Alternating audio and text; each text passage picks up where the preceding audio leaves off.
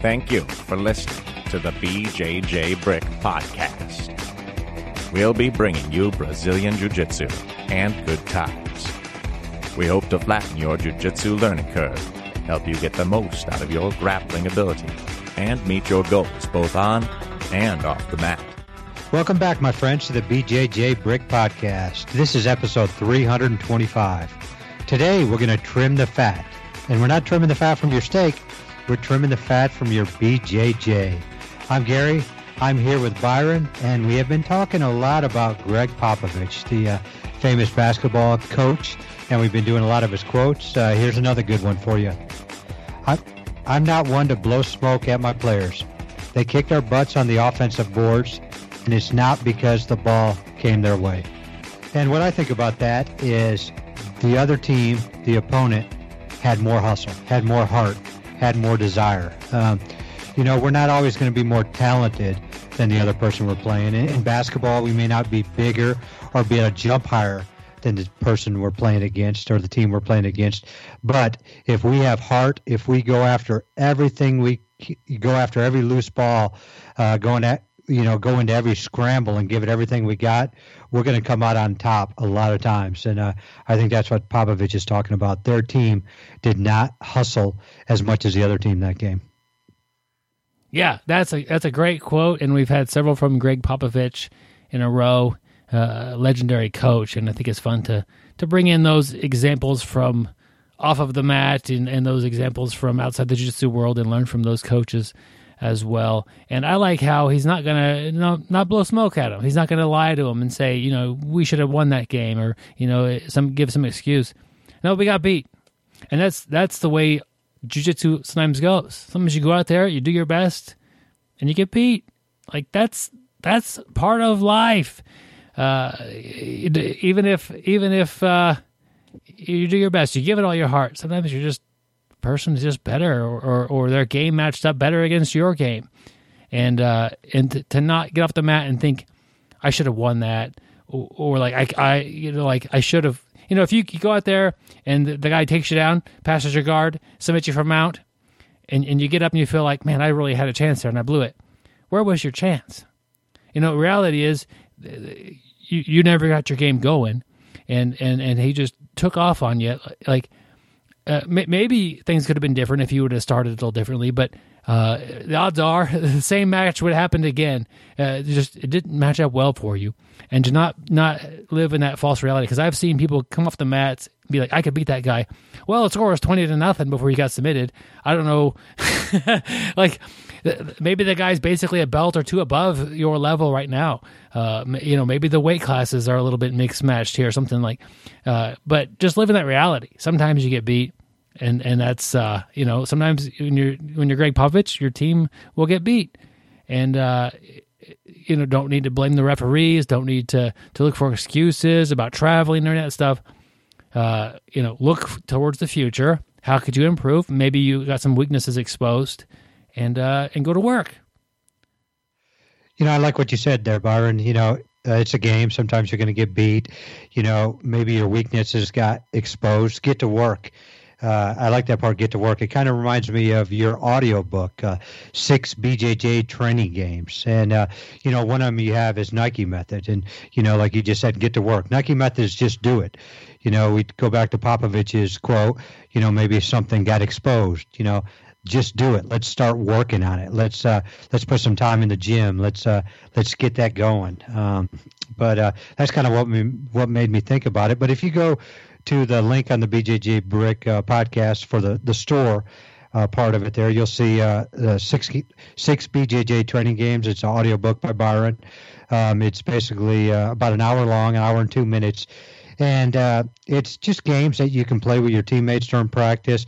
They may not know you're playing them. They you may know you're playing them. It's just going to lead to uh, more teamwork for, and it's going to get you to be a better grappler. And you know, there's there's six different ones, and I know I've talked about it numerous times, but my favorite is backwards grappling. And what that means, if I always pass to my left, I'm going to try to pass to my right.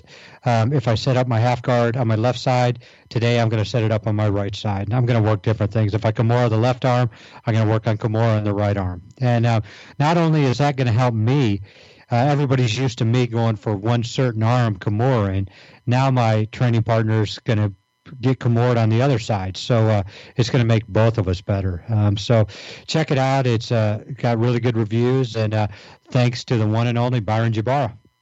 Yeah, the cool thing about backwards grappler is it has a potential to really open up your game as far as offense. And if, you're Kimura, my my other side, you have all of the knowledge of how to do this Kimura, but it doesn't really fit well with your body. And so one aspect of it is to know how to do it. You check, that's done. And another aspect is to get your body to perform that. That's what you're working on. So you've cut out a lot of the work because the your your the the knowledge access uh, that you've gained from the good side, the good half, your dominant side is already there. Just get it to work a little bit uh, uh, better or differently for your your offside, and man, things will really open up because nobody's used to defending that other side, or maybe it doubles the chances that you could land that or set your Kimura up. Yeah, that's a good one, Gary. I'm glad that uh, yeah. that one's working for you. Yeah, I remember maybe five years ago, uh, me and Byron would be grappling, and um, you know we'd get stuck in the same spot a lot. Um, Byron trying to pass my guard, me on my back, and uh, you know we may spend a whole round there. And I remember you started going the other way, and I never really put two and two together. And I remember you'd pass pass my guard with ease. Uh, you'd start going the other side, and you know it was a little awkward. It was a little awkward for you, but I think it was even more awkward for me. That's why you were doing better. Um, and I never reali- realized it, but as you kept doing that, I kept getting better. And on times when we weren't training together, if I had a lower level partner, I was setting up on that side so I could work that. And, uh, you know, without even me knowing it, I was getting better because you were playing backwards grappler. Man, yeah. Well, uh, check that that out. And like Gary said, it's in our brand new, uh, still still uh, new store smell of the BJJ Brick store. hey, w- when is the grand opening? It's open right now. Grand, well, it's today. You know, everybody has the grand opening celebration after it opens. Ah. You know, ah. we had uh, the Chamber of Commerce come in for a ribbon cutting ceremony. Yep. Well, actually, it wasn't the Chamber of Commerce, but uh, Byron and his wife held a ribbon, and I cut it uh, just to. Uh, so we went through the formalities, but it was pretty cool. That sounds kind of. That sounds kind of oddly uh, symbolic of something else. I don't know what it would be. Me and my wife hold something, and you. I don't. I don't know. That sounds weird. oh, come on, Byron. I'm Let's trying not to use my uh, imagination PG. too much. Okay. Yep. Gary, I've got an off the mat lesson I'd like to share with uh, with you and, and uh, our friends out there. And I had one last week, and it was uh, I, I, went to a instructor development course uh, taught by the state, and it, it, it's really geared towards law enforcement. But they brought in a few other categories of people, uh, me being fire, and uh, I was the only one uh, from the fire side. And so all of the jokes, as far as, you know, fireman this or that, uh, were kind of on me. And, and there were people from different bureaus and different uh, agencies, but they were all kind of. Uh, I don't know, carry a pistol with them or handcuffs. Like they, they're all kind of a law enforcement swing to it. Byron, don't you carry handcuffs? Fuzzy no. handcuffs. yeah, fuzzy, pink fuzzy handcuffs. Uh, it just you know, and light some candles. Uh, I guess I'm blowing candles out as a firefighter. But uh, at the end of it is a four day class. Uh, pretty, you know, really good curriculum. Up there in front of the class, teaching a lot of things is kind of the, they get you. That's what we're doing. You're learning how to be an instructor, and, and so these a lot of these officers will go out and they'll teach, um, you know, like uh, shooter development classes or you know different public safety things to people, and, and basically you learn how to be a teacher. And they boil it down to just four days, and so it's a lot of getting up there and teaching. The very last day, you have to get up and do a 15 minute presentation, uh, and and, uh, and what they at the end of the 15 minutes, they'll start clapping and they'll say thank you. And so if you're not done, you're done. like there's it's a hard cutoff, and uh, I practiced my speech the day before my presentation. it was 15 minutes, and I'm looking at like, man, okay. And every time I've gotten up there before, I kind of started with a little bit of a joke or some uh, bit of humor because uh, just to just to kind of jolt them out of the routine that we were in. A lot of people would get there and be nervous, and it was they just get up there and do the minimum or whatever. I wanted to kind of loosen things up, and I was already the butt of a lot of jokes, being the only firefighter in there. So I wanted to show that I have a sense of humor, and I didn't have time to tell any kind of a joke and do my entire presentation. It was just it was going to take too long. And so what I did, I kind of cheated a little bit, Gary. no, not you. I uh, so I they, you know it's my turn to go up. I, I'm I'm walking up there, and I have to uh, set up uh, my thumb drive and get my PowerPoint queued up and all this stuff. And so while I'm doing that, I've started. but they haven't started the timer yet because I haven't actually started. So I go up there and I have this. It is a dumb joke, but uh, I, I, go, man, I could have used one of you police officers last night.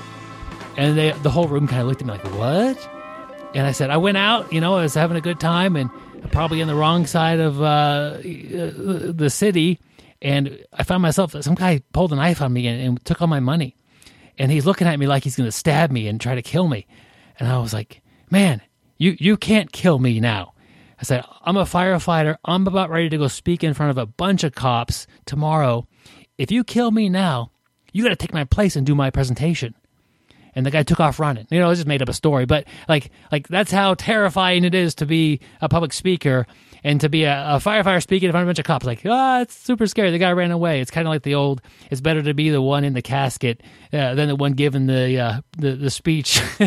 like, which one's more scary? And, uh, you know, it got received. People kind of laughed or maybe, oh man, we got the one comedian up here. It's the firefighter. Uh, but I got to sneak in a little bit of a joke, cut the tension of the room before my 15 minutes even started. So that was kind of a nice way to kind of work outside the rules and uh, and bring something in. And I just, you know, I think about jujitsu using a little bit of bonus time or using your time effectively. And if if you want to, it, it obviously depends on your on your class setup. But if maybe you get there a little bit early, you could drill a few things with a teammate, or if you could stay a little bit later, you could do a little bit extra rolling. That happens quite a bit uh, at Fox Fitness where I train. Uh, just try to sneak in a little bit of time because if you roll for let's just say 15 minutes like my presentation that's 15 minutes of training. If you get to roll one extra round every time in three sessions you've gained an entire rolling session. That that really adds up.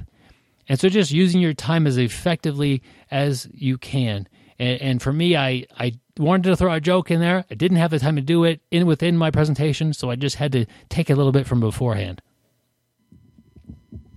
well, Byron, you are known for stretching rules. Um, you know, I, have known you. You know, you you you are very intelligent.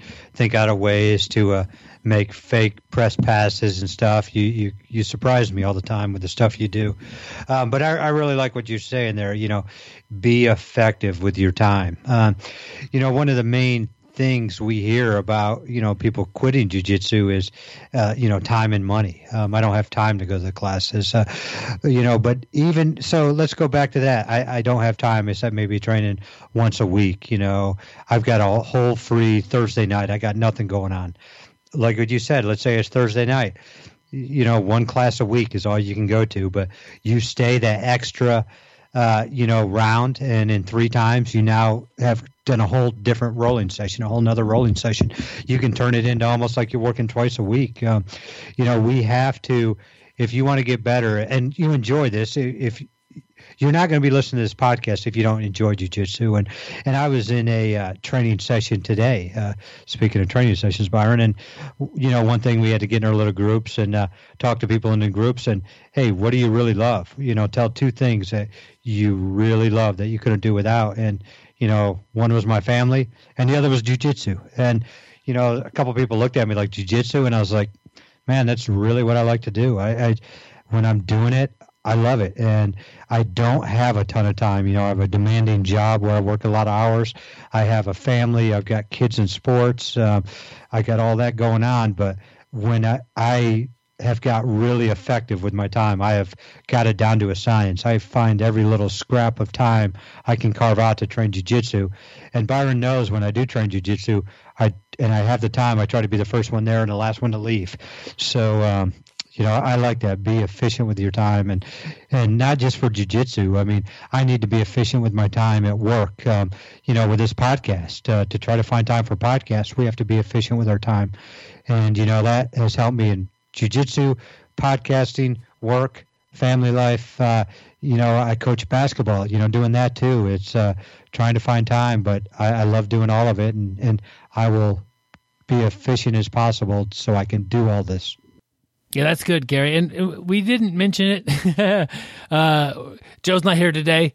Uh, he's not feeling well. He's just he got some sort of a cold or maybe a light flu or who knows what he's got. But uh, he's like uh, a few hours ago, he's like, I don't think I'm gonna make it, guys. I'm I'm really not doing too too hot here, and uh, so that's well, he uh, said that's he was.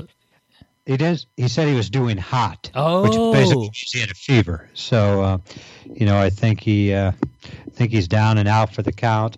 But uh, you know, too bad because uh, he's not going to be here for the trim the fat on your jiu-jitsu section. yeah. You notice we're down one person. We're trimmed up. oh man, no, uh, we'll get him back on. Hopefully next episode he's back up to his normal uh, Joseph self, and Yeah. uh, it'll be fun to have him back on. But that's what's, what's up with that. Uh, We forgot to mention why we're missing one of our uh, one of the top three guys on the show. You know, though, I, I personally think he's either one or two. yeah, he's definitely he's definitely not three. Yep. Not at all. and you know, I always consider myself either one or two. Oh, yeah, that's Yeah. odd. Okay, well that uh, that puts me firmly in the third uh, ranking position. You got that right, partner. happy to be there. I'm, I'm working on getting a little better.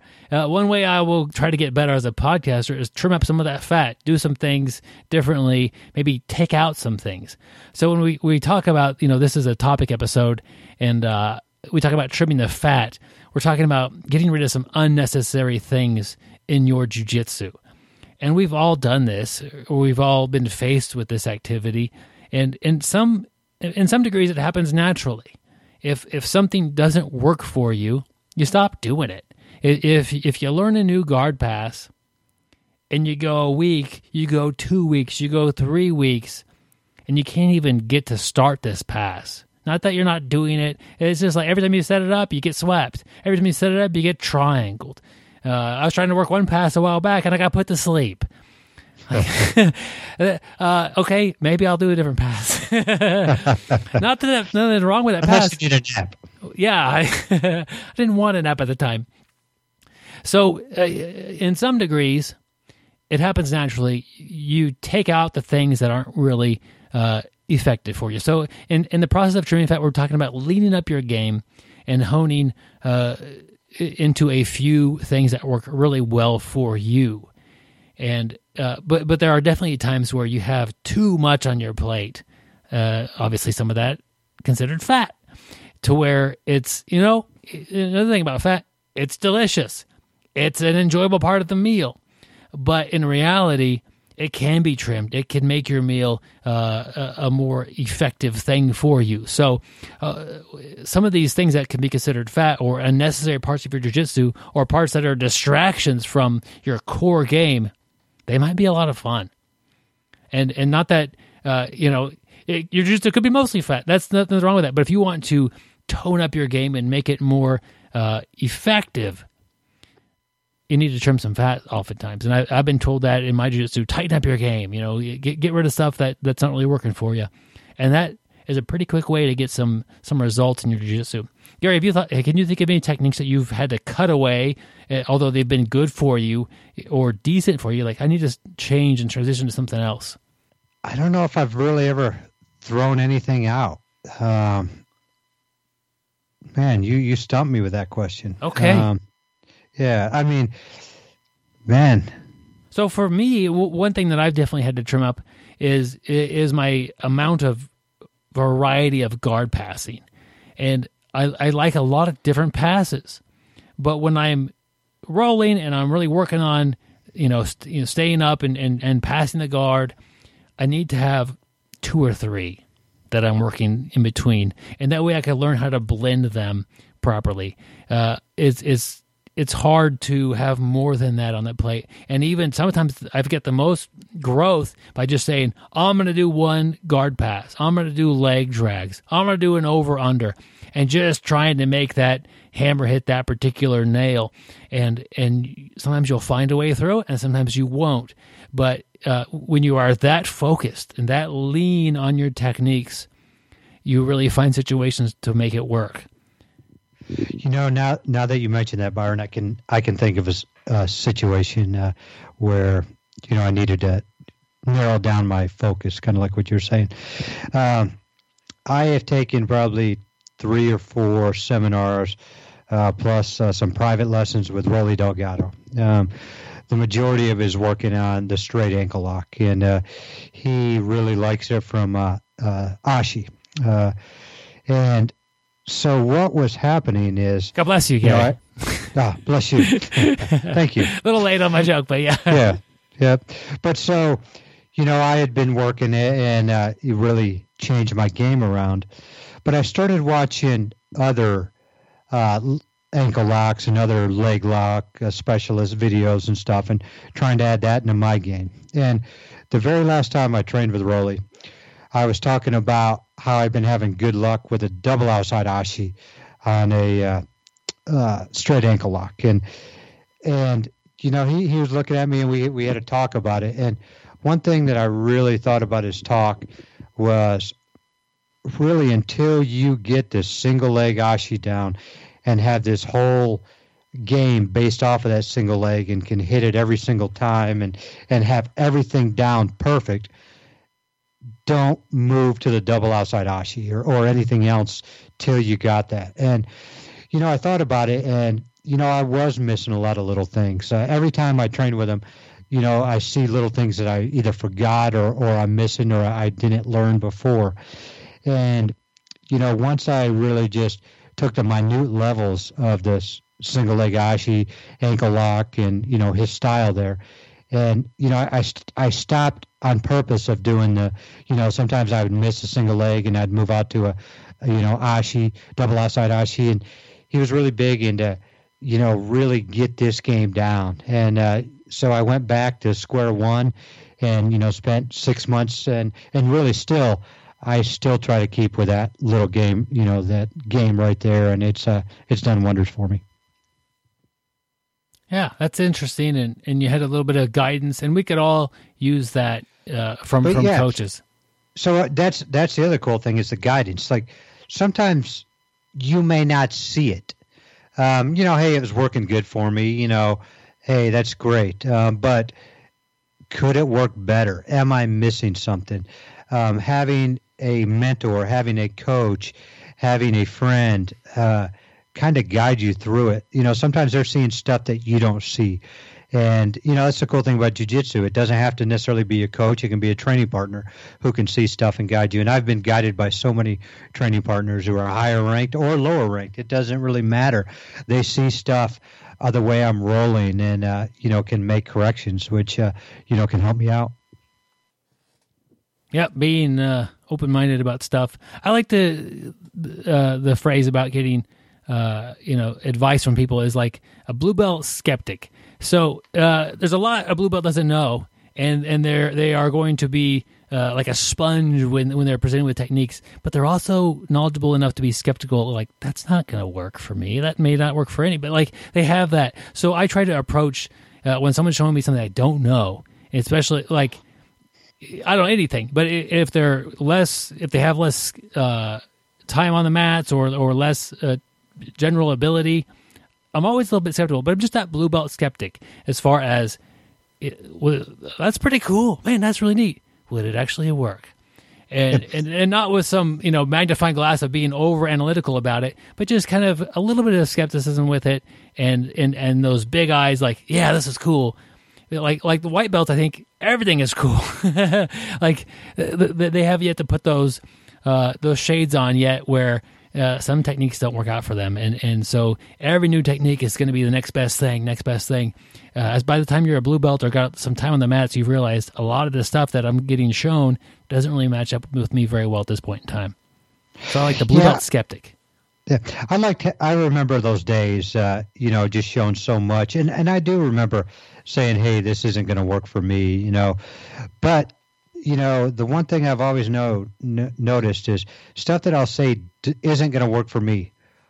Three, four years down the road, all of a sudden that move is working for me. Um, you know, and even if it doesn't become my my main move, it's nice to learn that stuff. Um, so you know, I also think about the other part of the fat there, Byron. Um, you know, if we throw it out, and you just discount it, you're not learning it to defend it, and I just think sometimes I, I like what you were saying. You know, you're you're coming in at positive. Um, I, have heard so many people say this isn't going to work, and you know, once you have that attitude, it's down the drain. Um, you know, it may not fit with your game. It may be kind of tough for you um, and not working, or just for some reason it just doesn't mesh for your game. You know, maybe then you throw it out. But I still think it is so positive that you have learned something. And who knows, maybe down the road you, you may be more mobile or you may have changed your game around a little bit where now it fits into your game. You have been exposed to it. You know how to defend it, but now you're adding it to my to your offense. And um, you know, just going back to that point, I can think of a sweep I saw here not too long ago. It was kind of a a sweep into the the 411 and I just remember looking at that and I was like, there's no way I can make this work. And uh, here I am saying this, and, and I just told you the opposite. You know, I'm trying to be positive over everything. And I looked at this and I was like, I don't think this is going to work. But the cool thing is, I drilled it and I drilled it and I drilled it. You know, the first day, you know, I probably did, you know, 25 to 50 reps and trying to learn this move. And, and man, it took me a long time till it actually felt halfway comfortable. But that was against a non resisting opponent. And you know, so then I tried to tried it during regular roll, and man, I hit it like four times that day. Missed it a couple other times, but I was like, man, this is kind of cool. Now I've been hitting it so much that people are stepping back or putting their weight back so I can't, you know, get my hips under theirs. But then I'm just leading into another sweep. So, um, you know, here's one thing I just looked at on the surface. And sometimes I think maybe because I'm an older grappler and I don't move as well as I used to, that some of this stuff that looks a little more tricky isn't going to work for me. Like, you know, my head mess, you know, the inside of my head is messing with my my skill, you know, with what I can do. And uh, sometimes I, I shouldn't listen to that. Yeah, it's it, there's a balance there to be played as far as how skeptical you should be because you, you don't have unlimited time and resources to train every technique that comes your way. And It'd be nice too. Uh, I'd wear out. You know, I'm only I'm only able to do a certain amount of training. Uh, Could you imagine per day or per week? Like you know, they talk about artificial intelligence, and Byron and I train with a lot of police officers, and one of the police officers I was talking to uh, last week was telling me that down the road we may not have police officers. They may be artificial intelligence robots. RoboCop. And, yeah, I mean, I never would have thought that. But you imagine, like, if for some reason our brains were so wired that we could, I mean, maybe we should get Daniel Coyle on here. But can you imagine if there was some way you could implant something into our head where we know every single jiu-jitsu move? I mean, every move ever invented. Wouldn't that be something? That would be yes, that would literally be something. Yeah, I mean, there's no fat because we would be good at it all. Yeah, um, know it all. Um, man, that would be that'd be impressive. That's outside of my realm at this point in time, Gary. So yeah, but think about that. Everybody says it's outside of their realm. Maybe we could make it work, Byron, and become millionaires. yeah, we'll work on that. Yeah, we'll uh, write that down, Gary and uh, okay. it's on top of the list. so unnecessary techniques, te- or techniques that don't work well for you, or or maybe great techniques that aren't appropriate for you at this time. If if you're developing your spider guard and, and you're dead set on that, you've put you know three months, six months onto that, and you're really hitting your groove, and you just saw a cool video about a guard pass do you you have to make that decision. Is this guard pass right now for me is it is it is it the fat? Is it unnecessary? Like or do i need to finish up fine tuning my spider guard stuff and put that on the shelf for later? Sometimes this this stuff will store pretty well and sometimes it just goes away.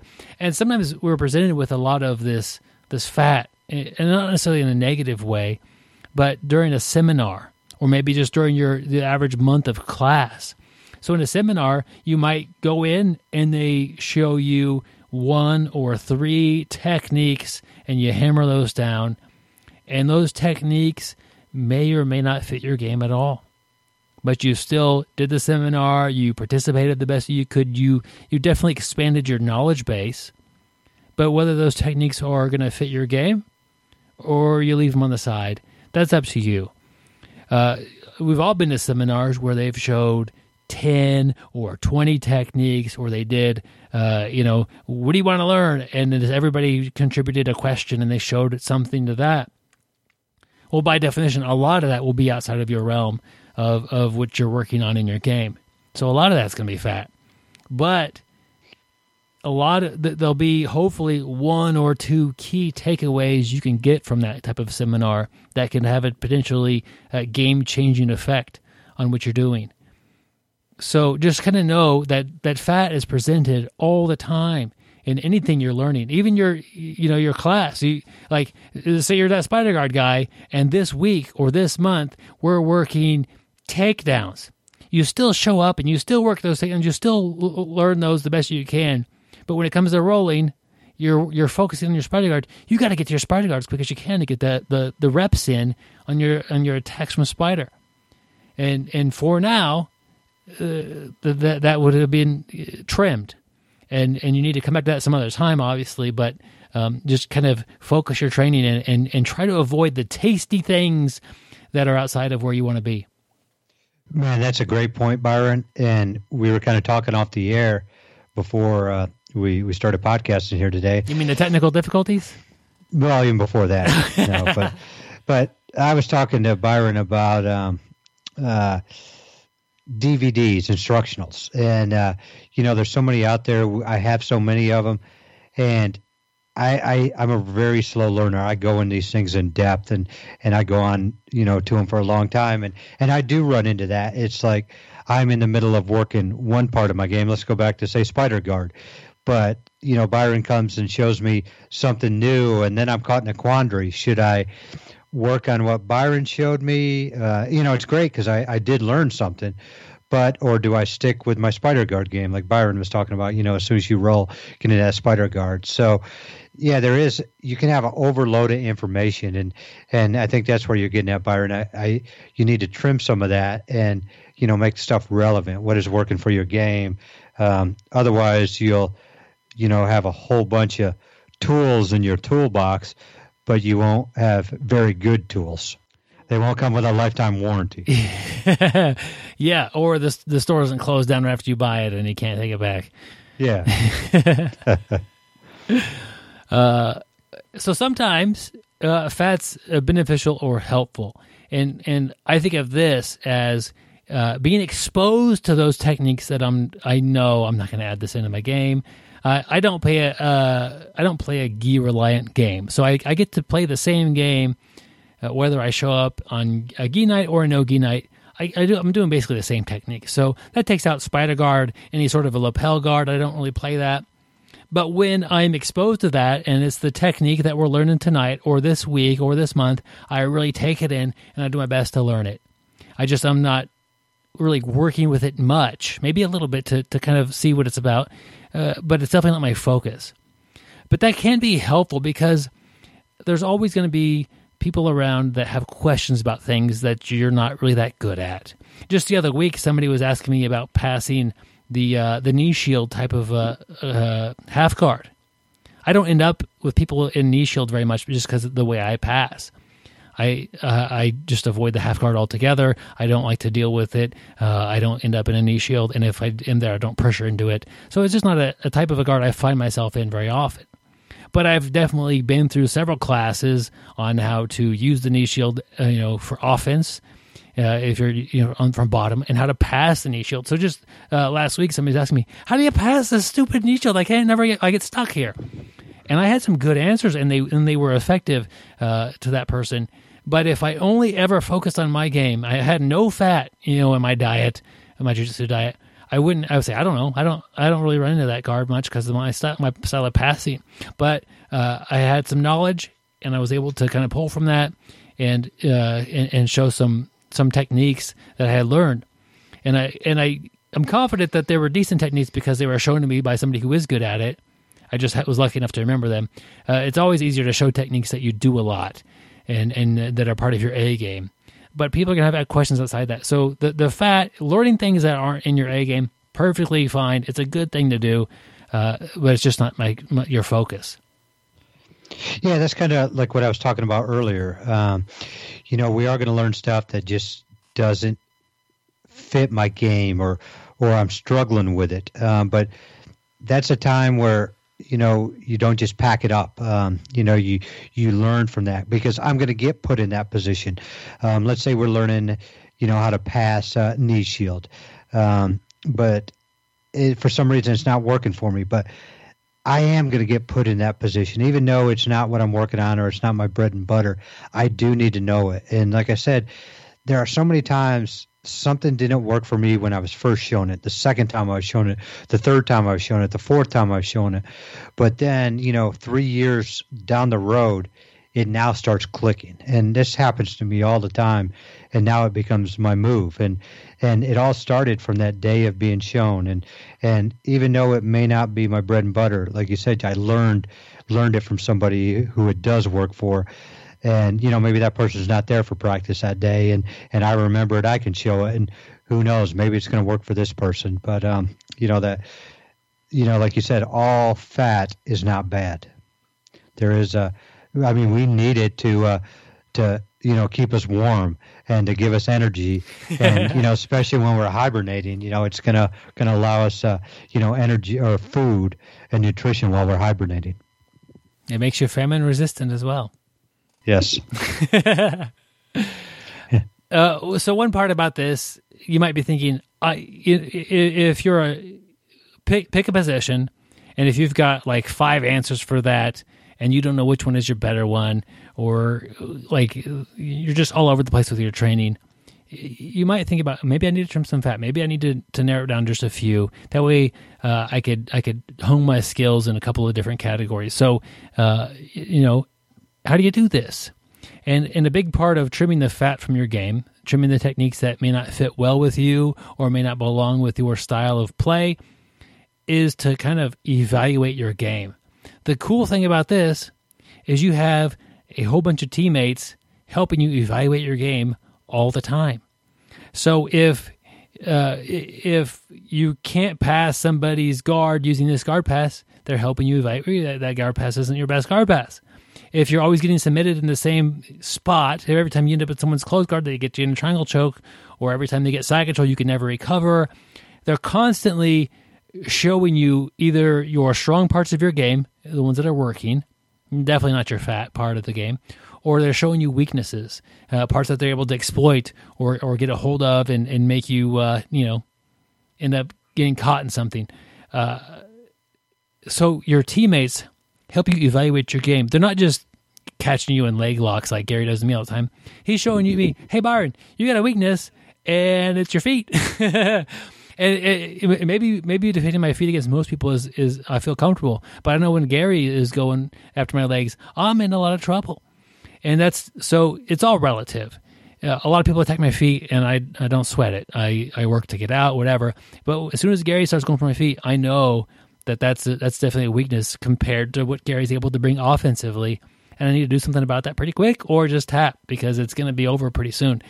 Uh, so your teammates help you evaluate your game. Don't take it as a frustration. Don't take it as you know they're better than you or anything like that. It's just certain aspects of your game match up differently with other people, and and look at that to help you evaluate what are your strong points. Like what was the last time I tapped Gary with? What technique was that? I don't remember. I can't remember that. But that would be one of my stronger techniques. So if you know, okay, what were your last four or five submissions that you that you got on somebody who was a similar skill level as you? Those are good techniques. Those are not your fat. You do not need to be trimming those. You need to be uh, sharpening those, getting those six pack abs. You know, though, I, I think uh, I, I love what you're talking about evaluating the game. I love how you brought it down, narrowed the focus down to, you know, what have you been tapping out people to your same skill level? You know, those are the ones you need to sharpen it. But I, I love the evaluating your game part. Um, I also think too, like they're telling us it may not be my special point. You know, I, I can think if I rolled with this guy here, you know, six months ago, and this person destroyed me on my back. You know, it was like a backpack that I couldn't get off, and um, you know, it I didn't think of it like what you're saying, but that person evaluated my game for me. That person told me I have a weakness once you're on my back. I need to get better at it.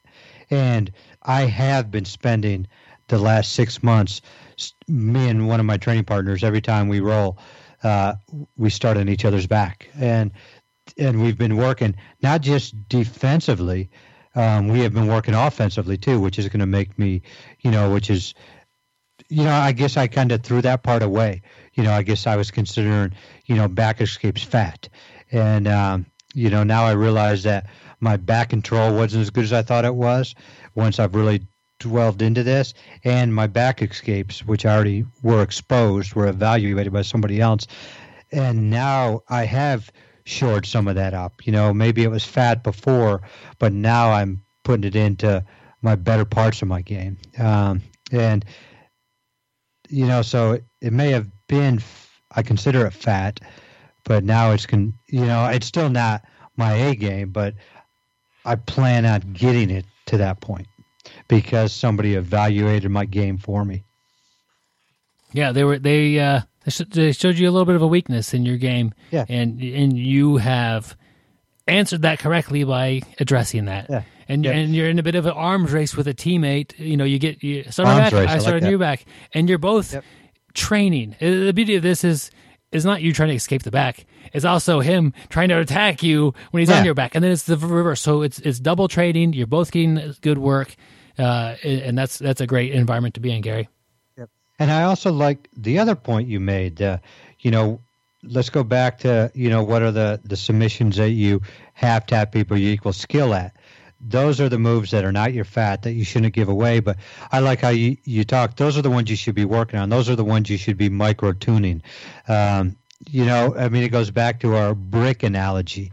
Um, you know, what is that move when you're in trouble that you're going to pull out? You know, pull out of your your tool bag, you know, and hit them like a brick. For me, it's going to be a Kimura. Um, you know, everybody's got their own, but that's one thing I, I do work on. I, I, I devour every little bit I can find about a Kimura. You know, I'm always trying to fine tune it and getting it better. Um, it's not something that I'm think I'm good at. I'm just going to try to keep getting better and better and better at it.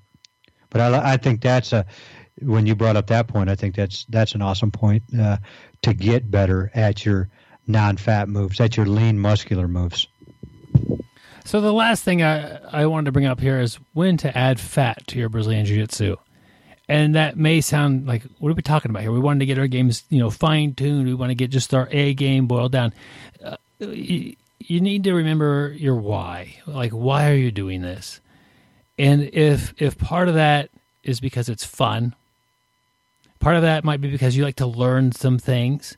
It's okay to do techniques that may not be like your A game or even potential to be your A game. So, uh, you know, hey, I want to, you know, dabble in these, uh, you know, this type of a weird sweep that was highly situational or something like that. Like, that's fine. If it's fun, like that's a key element to, to sticking with jujitsu for the long term is to have fun. So if you're only doing the same two techniques, the same two takedowns, the same two guard passes, the same uh, two submissions from side control, you might run into a little bit of boringness, even if it's working well and you're taking people down, you're passing their guard, you're getting uh, that submission.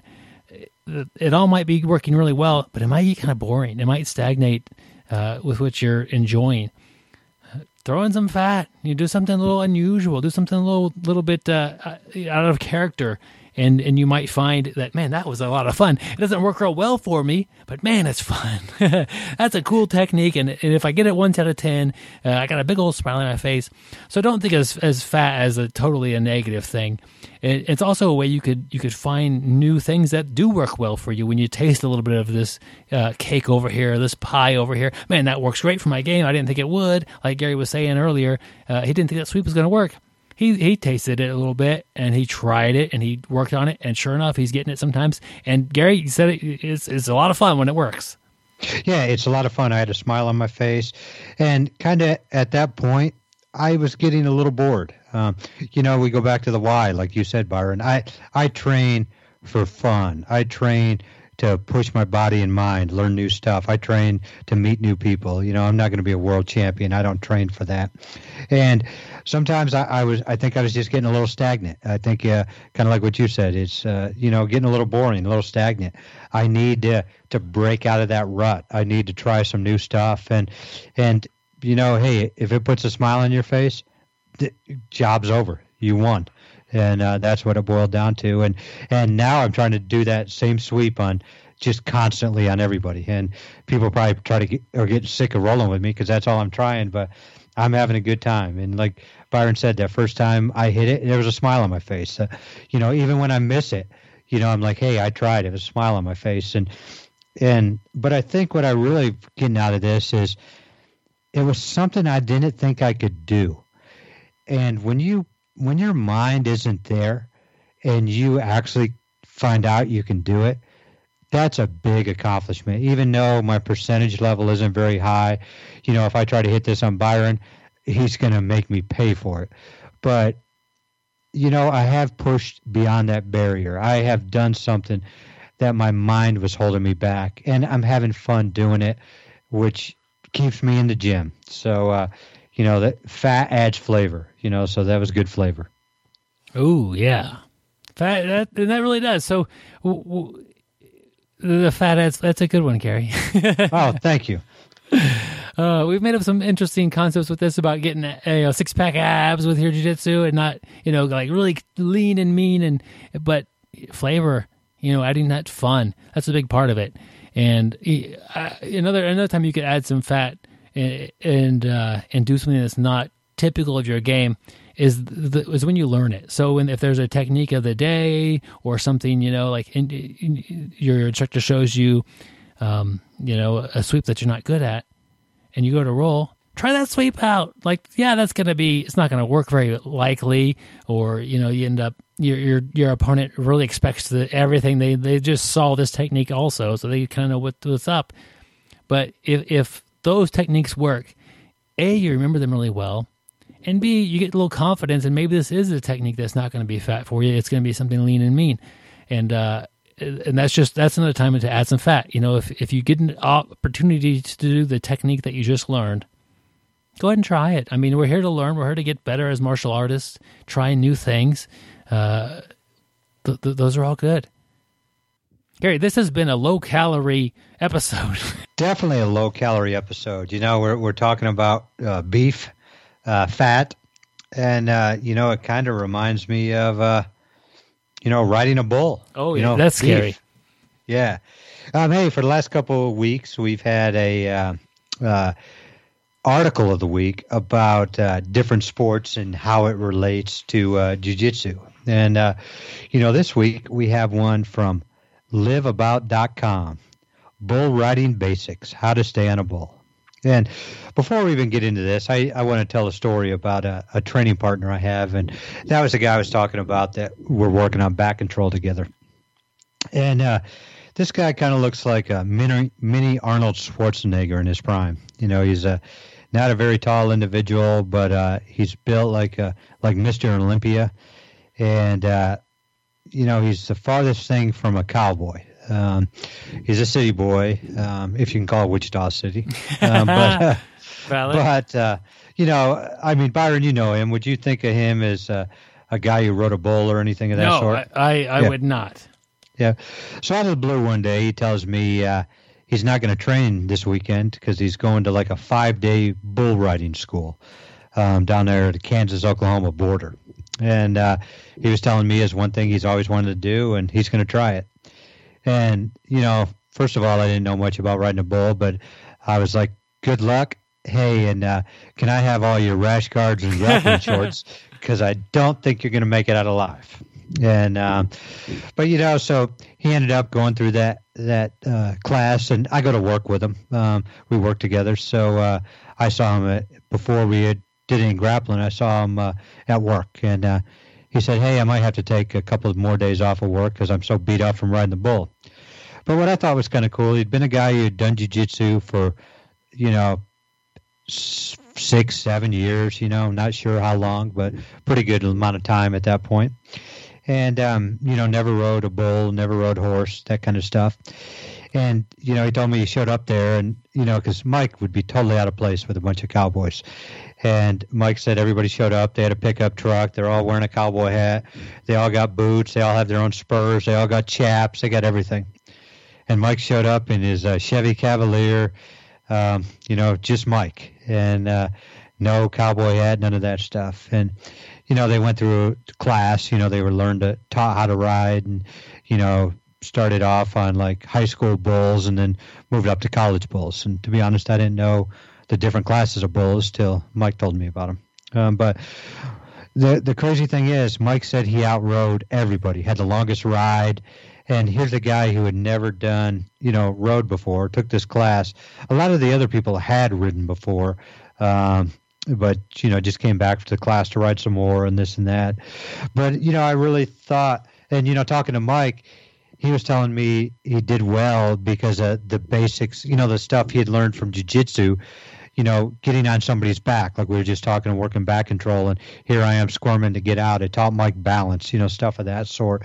You know, he really knew how to squeeze with his legs. He had good grip strength from, you know, everything we are doing in jiu-jitsu. But uh, that's kind of what made me, you know, why I pulled this article. Uh, Byron tasked me uh, trying to find an article um, about some oddball sport, uh, and not say this is oddball sport, but a sport and try to relate it to jiu-jitsu. Um, so I found this article. It's by Stevie Casey, and it's from 2018. Uh, but uh, you know, it's a great article, and it, you know, it talks about different things that are vital to uh, to doing uh, to riding a bull. And you know, first of all, his first point is training is vital. Um, you know, to the untrained, you're like, man, eight seconds. That's not very hard. You know, eight seconds is not a very long time. You know, I get on Byron's back. I was like, man, I can ride him definitely longer than eight seconds. oh, it's getting weird, Gary. yeah, I guess you're right. That doesn't sound right. But, you know, Byron's not, you know, a 4,000 pound solid muscle. I mean, he's like a 98 pound pencil neck geek. You know, so there is a. And, big, and I have plenty of the fat that's going on as well. that 98 pounds. Big difference. Um, need to trim up. You know, yeah, you need to trim up, but you can't just get on there um, and you know just ride a bull, just jump right on. I mean, you can, but you're not going to do very well at it. You know, training is vital. If we want to learn jujitsu, we go to a school. I'm going to go to Fox Fitness. I'm going to go train with Roli Delgado at Westside MMA. You know, I'm going to go train with our, our buddy Tim Sled. Um, these guys are experts. You know, we're going to learn from the older, experienced riders at local rodeos. We're going to learn from the older, experienced jiu-jitsu guys at local schools. Um, you know, training is vital. If you want to get good at it, you know, observe your trainer. Listen. You know, we talk about that all the time. Listen. Uh, you know, your instructor's telling you and showing you stuff. Listen, watch, uh, ask questions. There are no dumb questions. You know, don't be afraid to ask a question, um, but learn from these experienced people. Uh, the more rides, you know, you have under your belt, the more experience you'll have with a variety of bulls. The more open mats you go to, the more classes you go to, the more experience you're going to have with different levels of jiu-jitsu people, and you, it's just going to make you better.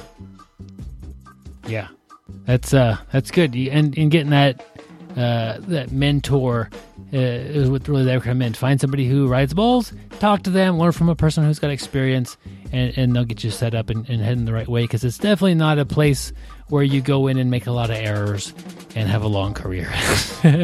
it's uh, I have no interest in bull riding. It's, it sounds terrifying.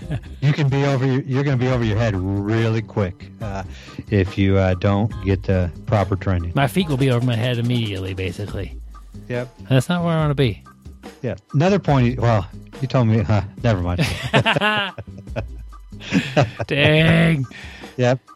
Another point he makes: get the proper equipment. You know, jujitsu. Uh, we need the proper equipment. Uh, if I'm training gi, you know, I need a proper gi. I need a belt. I need gi pants. Um, you know, if I go to a tournament, they're going to kick me out if I don't have the proper stuff.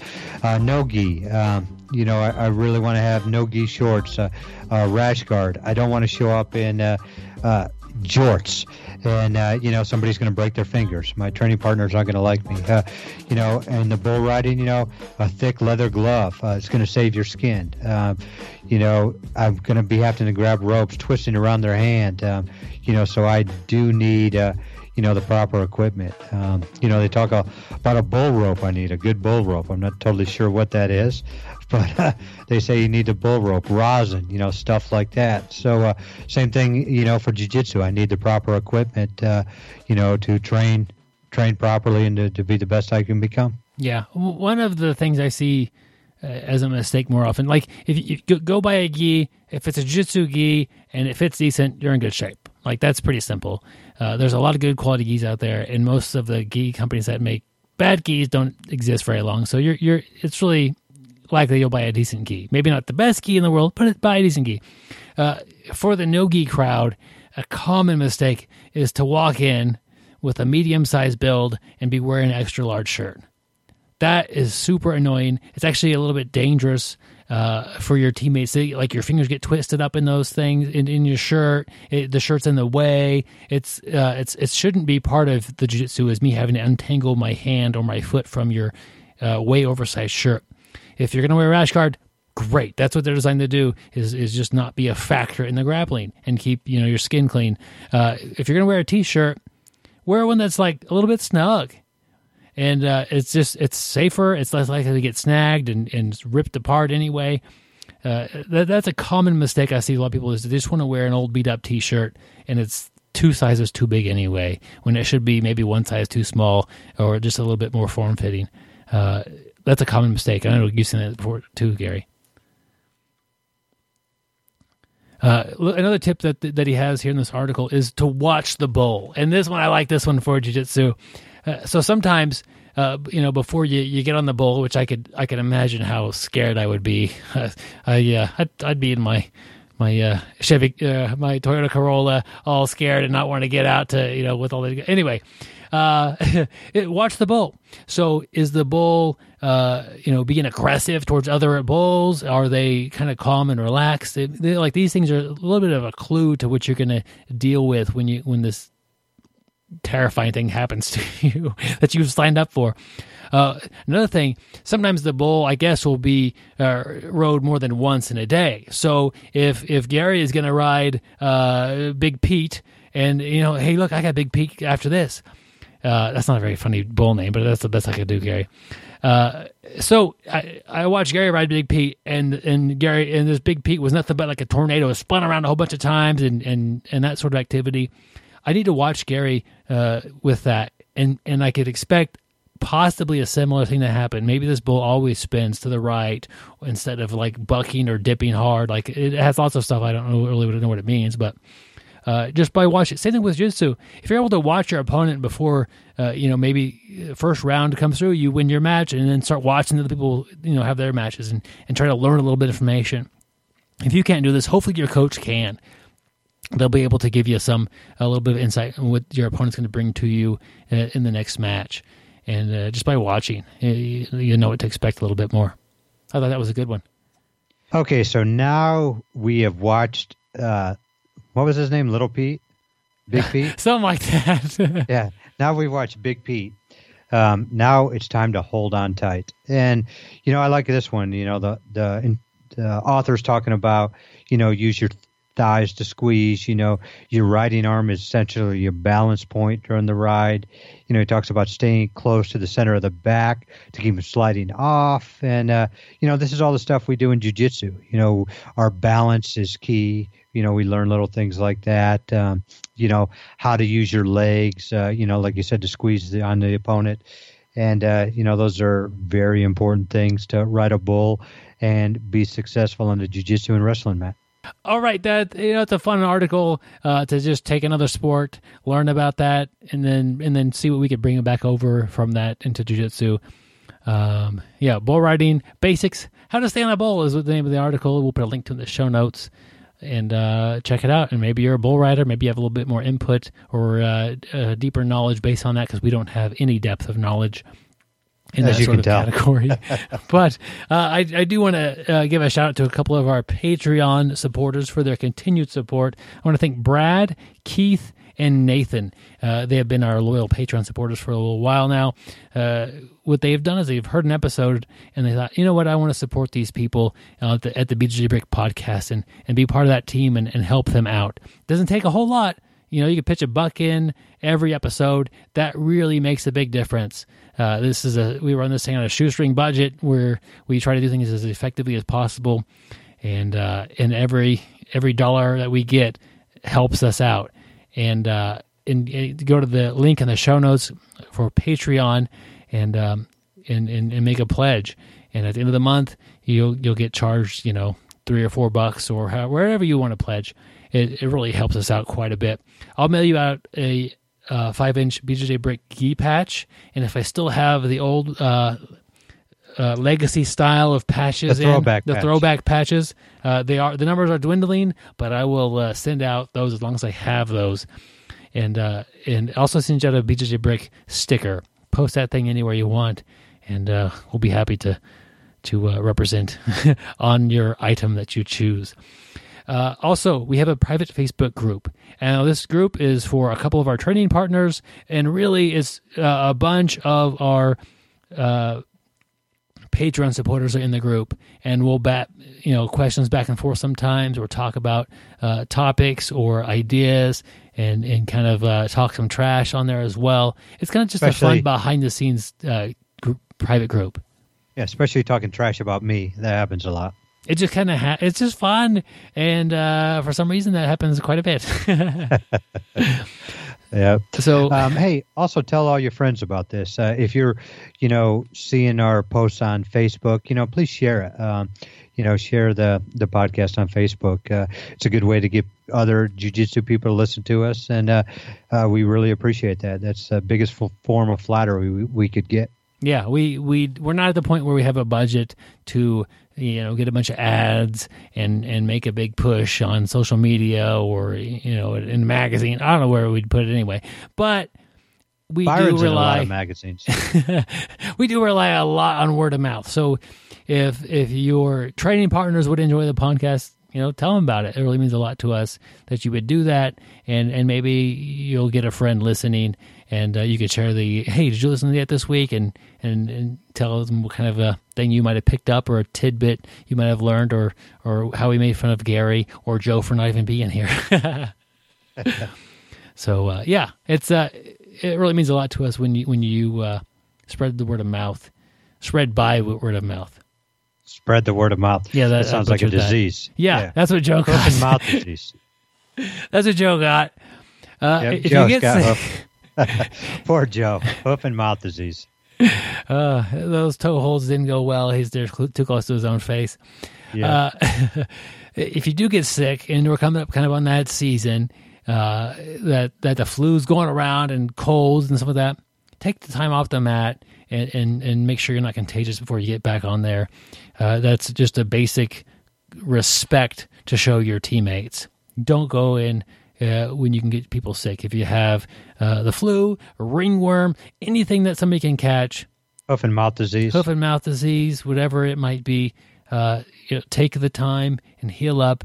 Do some off the mat training. Maybe maybe do some uh, some kind of some school style of training when you you know dive deep into to learning a technique, uh, or you know hit some weights or some stretching. Just do something. Stay active, but don't get your teammates sick.